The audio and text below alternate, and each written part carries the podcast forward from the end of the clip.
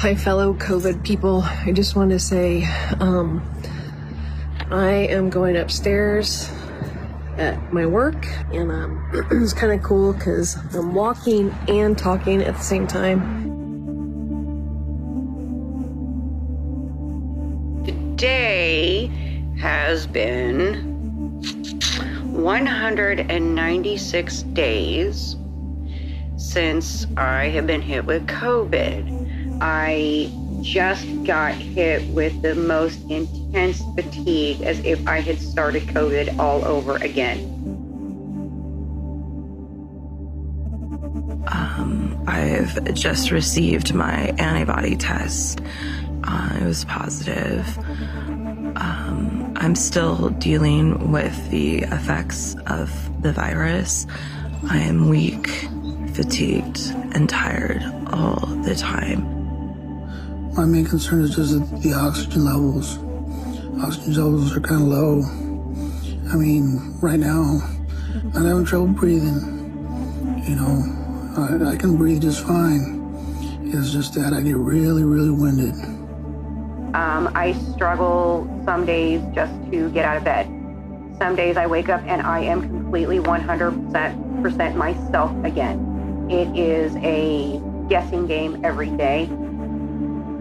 Okay, so I'm just walking, and every time I exhale, I sound like this.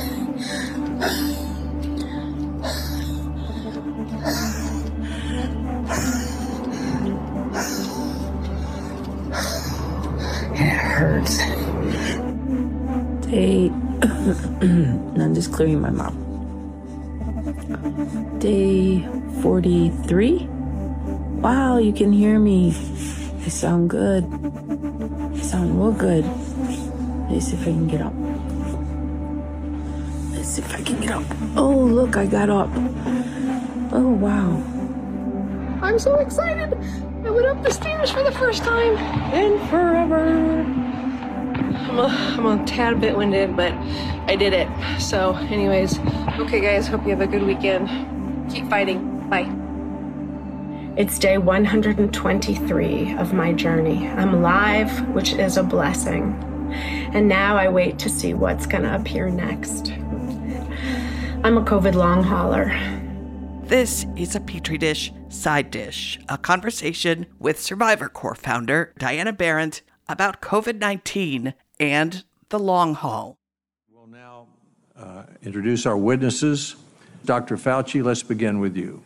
The people you just heard chronicling their COVID journeys day by day, sometimes hour by hour, are all members of a Facebook group for people who are recovering from COVID 19. Thank you for giving me the opportunity to speak with you today briefly on the role of the National Institutes of Health research in addressing COVID 19. The group is called Survivor Corps. We haven't shared their names because they're sharing private health information but many of them have been struggling with COVID for a long time. I bring to your attention the fact that a number of individuals who virologically have recovered from infection, in fact, have persistence measured in weeks to months of symptomatology that does not appear to be due to persistence of the virus. So on September 23rd, when Dr. Anthony Fauci was speaking to the Senate Committee on Health, Education, Labor, and Pensions about the U.S. coronavirus response. They're referred to as long haulers. He said it right out loud long haulers. To them, it was a very big deal. They have fatigue, myalgia, fever, and involvement of the neurological system, as well as cognitive abnormalities such as the inability to concentrate. In addition, we found to our dismay that a number of individuals who have completely recovered and apparently are asymptomatic when they have sensitive imaging technologies such as magnetic resonance imaging or MRI have found to have a disturbing number of individuals who have inflammation of the heart. These are the kind of things that tell us we must be humble and that we do not completely understand the nature of this illness. The members of Survivor Corps including its founder, Diana Berrent, were elated that Fauci had used some of his time at the Senate hearing to bring what Berrent calls long term COVID to the world's attention. It's something they'd been trying to do for months. But when Berrent started Survivor Corps, long term COVID wasn't something anyone knew about. COVID hadn't been around long enough for any American to have experienced anything long term. It was back in March, but I'll let Berrent tell you the story. My name is Diana Berrent. I am the founder of Survivor Corps. I am 46 years old and I have two children. I'm married. I have a 14 year old daughter named Zelda and a 12 year old son named Spencer. Nasal swab Deep breaths. So, the sound you're hearing there is Diana getting her COVID test back in March. She recorded it and posted it on her video blog for the New York Post. So, today is Wednesday, and I got a call late this afternoon that I did indeed test positive for COVID 19. Diana um, is a Long Island mom and a professional photographer with a pretty impressive background in both politics and law. And she's among the first group of Americans to become infected with the novel coronavirus. I had gone to a meeting on March 9th where there were about nine people in attendance. This was back when, um, you know, we thought that COVID was, you know, we knew that it was out there. The third just been the first person infected in New York City a few days early, a week earlier. Um, but it was only supposed to hit the elderly and the immunocompromised. And we were told not to, you know, wash your hands, don't touch your face. Um, which I listened to. I listened really, really carefully. So back then, there was little talk of masks or effective social distancing. Now, this meeting probably would have happened on Zoom like all of our meetings. But in early March, their meeting was in person. A couple of the people at the meeting had been at a conference at the Sheraton Hotel in New York City from March 6th uh, 2nd to 7th, rather, which ended up being a super spreader event. And everybody at the meeting was infected, and one person died three weeks later. So that's sort of where my story of my life uh, ends, my, my normal life ends, and my COVID life begins. It's also where our conversation really begins. So, Diana, when did you start to suspect you might have been infected? The meeting was on a Monday night, March 9th. I woke up on the morning of Friday the 13th, um, Friday the 13th, 2020. Um, literally, uh, you know, you can script it. Um, and I had really every classic symptom. Um, and classic symptom that I should add that we knew then. I did. I never had the loss of taste and smell that others have. Um, I mean, COVID is such a bizarre virus in that it truly presents as a constellation of symptoms, with each person having a completely unique subset. But I woke up with 103 fever. Um, I had, I felt like I had an elephant sitting on my chest, um, a massive headache. Um, I had, an, I, I had a respiratory infection from the moment I woke up. I hadn't had a fever in, you know, well over a decade. Um, I I really have always bragged about my immunity, uh, maybe not so much anymore. So I immediately grabbed my laptop and I went into my bedroom and I stayed in isolation for 18 days um, I was convinced from the moment that I woke up that morning that I had it. I just had this. I just had this feeling that there was nothing else it could be. So when you got tested and then it was positive, how did you feel then? I was um, I was relieved actually when I found out that it was COVID because I felt like I was already so sick that if I was that sick, I might as well have this over with. If it wasn't going to kill me, you know, and I felt somewhat confident that I was going to get through it. I was still pretty nervous until I got to, you know, day 11, day 12. That's when I was able to breathe a sigh of relief. I was also able to breathe too. That helped. Um, the, the two coming at the same time, you know, were not coincidental. I, I, had no idea that this is something that could stay with you for months, for years, that could damage your body beyond repair. even without knowing that, it must have been scary. I mean, it's a brand new virus. We didn't really know much of anything about it back then. There there is that degree of terror of having a novel virus that the world is obsessed with and you're not under any medical care no, I mean, unless you go to the hospital, the instructions that you're given is don't go to the hospital unless you literally think that you're dying. So you're not under anyone's medical care, and nobody understands anything about this virus that has invaded your system and is the oddest virus you have ever experienced. I mean, it just really is not like anything else. And, um, you know, I started to get tremendous GI issues during the second week. It took me to get to page 10 of Google Scholar to find a an academic study that reported four people in Wuhan as having had diarrhea. Uh, I thought that I had a stomach virus on top of COVID because at that point nobody knew that GI issues were a an extraordinarily common part of COVID. I would close my eyes and have hallucinations, visual hallucinations, um, headaches so bad that I texted a, my best friend who's a doctor. Um, she happens to be a neurologist, asking if it was possible that I had encephalitis because my brain felt like it was about to pop out of my skull. Diana tells me, even with all of those really awful symptoms, she had what she describes as the Tylenol and Gatorade variety of COVID, you know, pain relief and hydration, right? So she didn't have a really hard case at all, she says. She video blogged for the New York Post throughout her isolation. And I became the face of the non hospitalized COVID patient. And I was an odd piece of good news as the city around me was literally burning. Um, yeah, I was the face of the person who survives, who can get through this, and it's okay. Um, not everyone's going to end up on a ventilator. You might have an experience just like mine, and this is how you get through it. And um, it brought a lot of comfort, I think, to a lot of people. And so people got attached to my story and my COVID story. And during that time, I started to get emails from friends all forwarding me um, a solicitation from Mount Sinai, who had established the first convalescent, um, the COVID convalescent plasma program.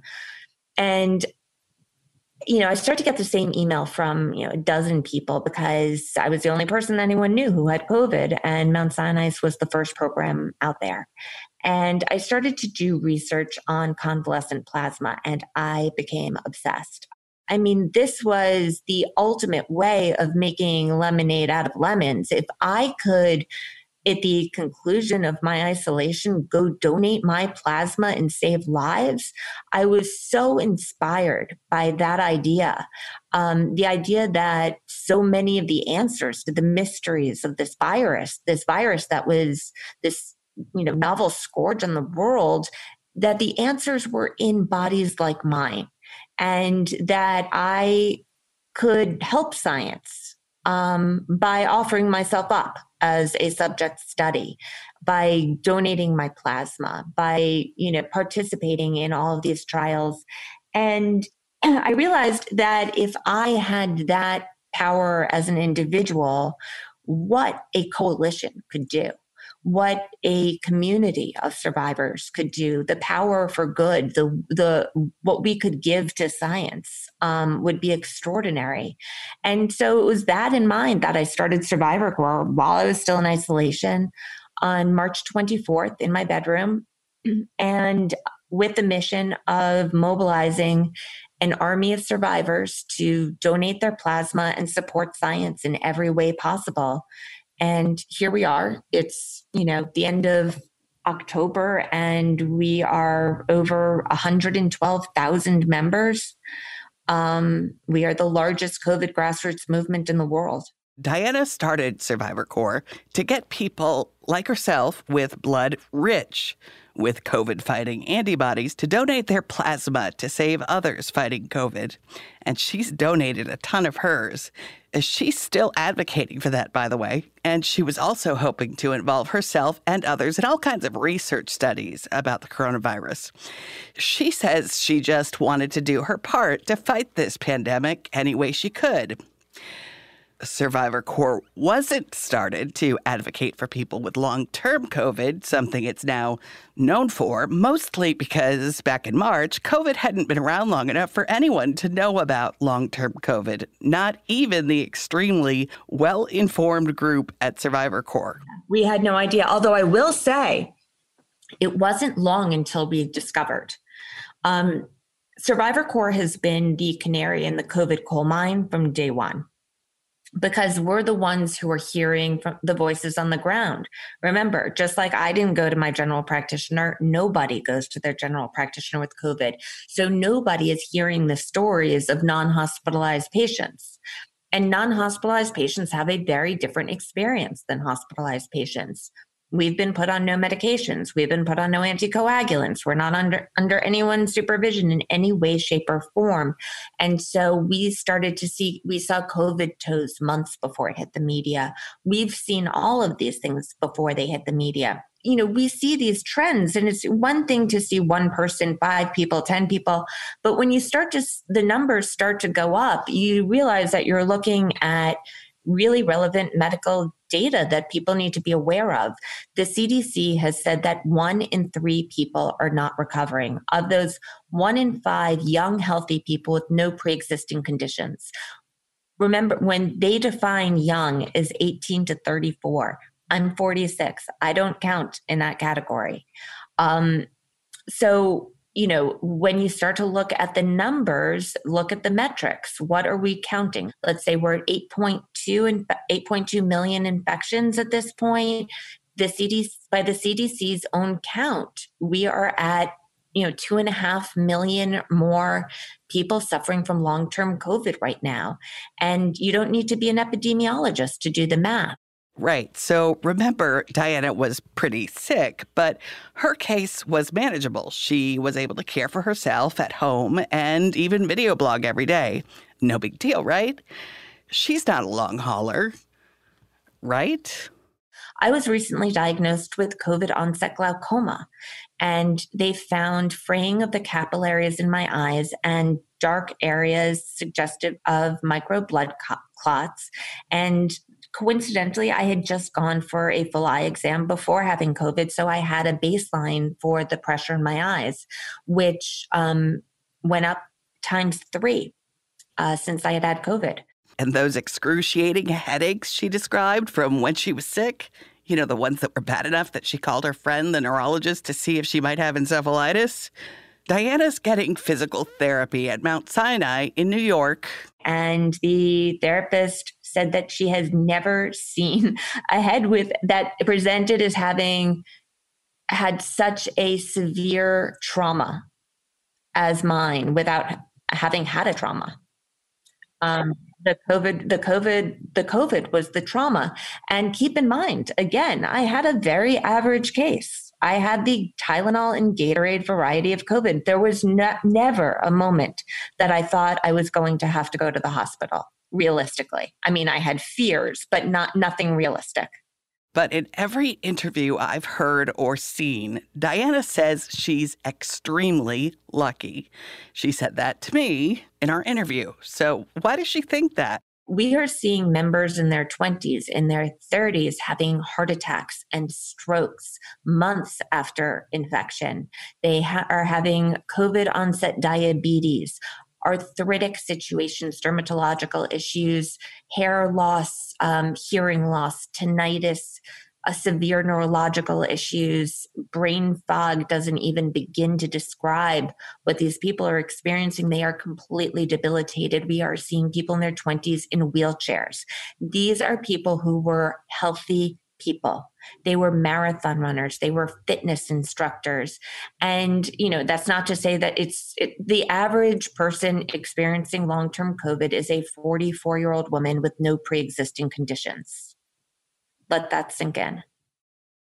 The truth of it is, is that most people who are experiencing long term COVID would not be able to do this interview with you right now they wouldn't be able to sit here for 30 minutes and have a coherent conversation and have the attention span and the physical energy to sit here.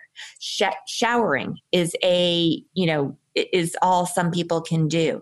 And so when you think about it, how are these people going to go back to work? How are they going to be treated by disability laws, by in, by insurance companies? Um, what happens? You know, my I I gave COVID to my husband and my children. My kids now have pre-existing conditions, as do I.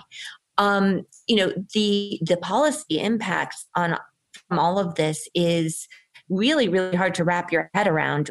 So, Diana, you brought up your kids there, and I'm so sorry that they were sick. Um, I have a 15 year old, and and I've not been able to figure out how so many people have become so certain that kids don't get it. I mean, they do. I've talked to a number of experts and pediatricians, infectious diseases experts. Kids do get it. Um, true, most of them don't suffer that much while they're infected, but we don't know what happens next with the virus, even in kids we are looking at a tremendous secondary public health crisis that could last decades.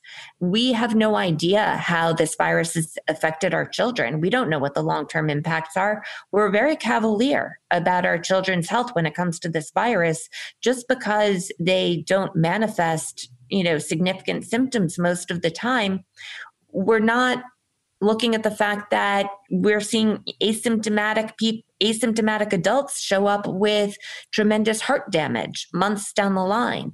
Um, I'm not sure why we're so confident that the same is not happening with our children. So when people become advocates or they become passionate about a specific subject, as you have, they often hold specific people and specific stories in their heart, or they're advocating for communities that can't advocate for themselves, you know, giving voice to the voiceless. Are you doing that? And if so, who are you fighting for?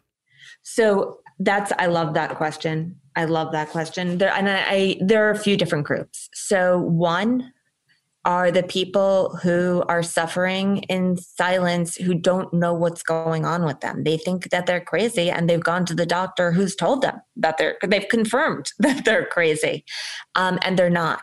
If you had COVID and it's been over three weeks and you don't feel better, and you're, you know, whether you have felt terrible consistently or it comes in waves. Those are the two ways that long term COVID can play out. You are not crazy. You need to find a new doctor. You need medical help. It's so important. That is one group who needs to hear this message. The second group are the people who know that they have it and the world is still not listening and policies aren't being changed and therapeutics aren't being offered and healthcare isn't being made available to them. They need their message heard loud and clear by every decision maker out there. And the third group who needs to hear this are the people who aren't taking this seriously, who are still comparing this to the flu, who think that this is a binary situation where it's a matter of either coming down with the flu or dying, you know, or ending up on a ventilator, let's say because our mortality rate is is going down um, because we've learned so much about how to take care of people in hospitals but we haven't learned how to take care of people not in hospitals. And i would love for those people to come visit us on survivor corps and read through some of these stories. And when you read stories about people in their 20s who were marathon runners last year and are now writing their living wills and unsure whether they will live to see their wedding date seven, eight months after their Tylenol and Gatorade you know, version of COVID. I promise you, you will change your mind. Okay, one more thing. So, so when you look at your Survivor Corps Facebook page and you think back to, you know, that moment in March when you were in isolation with just your laptop after you'd created the page and you clicked publish and it was just you, you were the only member. And then you look at it today. How do you feel?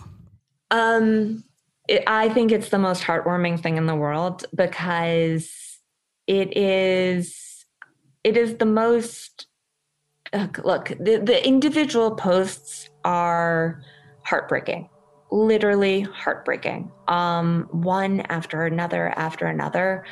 But the spirit of the group is heartwarming in a way that I literally can't put words to. Um, I, I, often refer to Survivor Corps as the epicenter of hope for that reason. Um, I mean, just to be the fact that we have created the most civil, supportive conversation going on among 112,000 uh, strangers in America, to me, is shows what we really do have in common is humanity in a moment when um, it's hard to see it.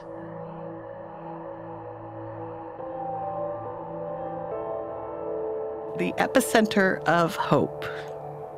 I love that. We all need a little hope these days, right? And it seems like we're going to have to create it ourselves, within ourselves, and within the communities we create as this pandemic rages on with no end in sight. There are no political or really any other boundaries in Survivor Corps because this virus does not recognize any kind of boundaries at all. Your belief that masks don't do anything does not protect you if you don't wear a mask. The virus just follows your breath into your lungs and starts replicating. And when you breathe out or sneeze or cough, COVID catches a ride on your droplets, showering those around you with the virus, no matter whether any of you think the pandemic is a hoax. How to have hope in the face of adversity? Well, it's the greatest lesson these long haulers can teach us, but here's another one.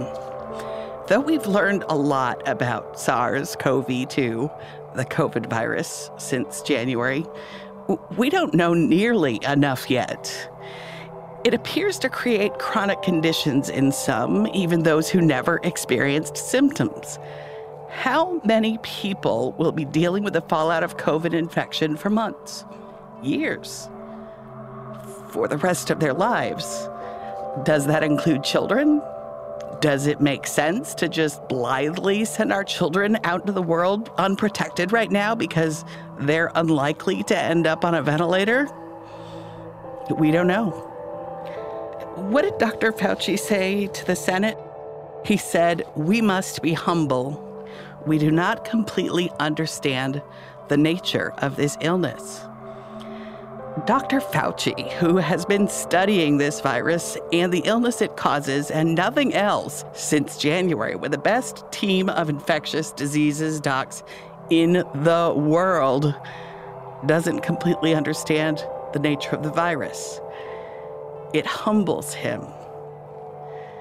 This virus, man, it has, at the time of this recording, killed more than 225,000 Americans and more than a million people worldwide. That is humbling, Dr. Fauci.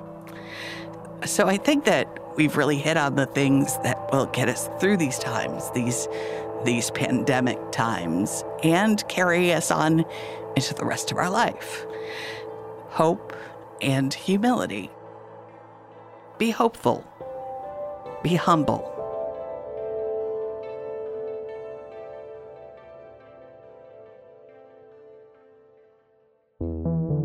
This episode of Petri Dish Side Dish was produced by Dominic Anthony Walsh and me.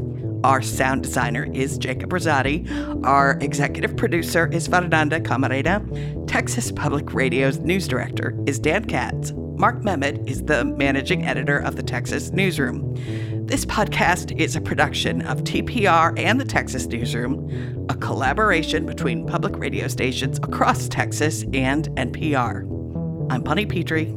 Talk to you soon.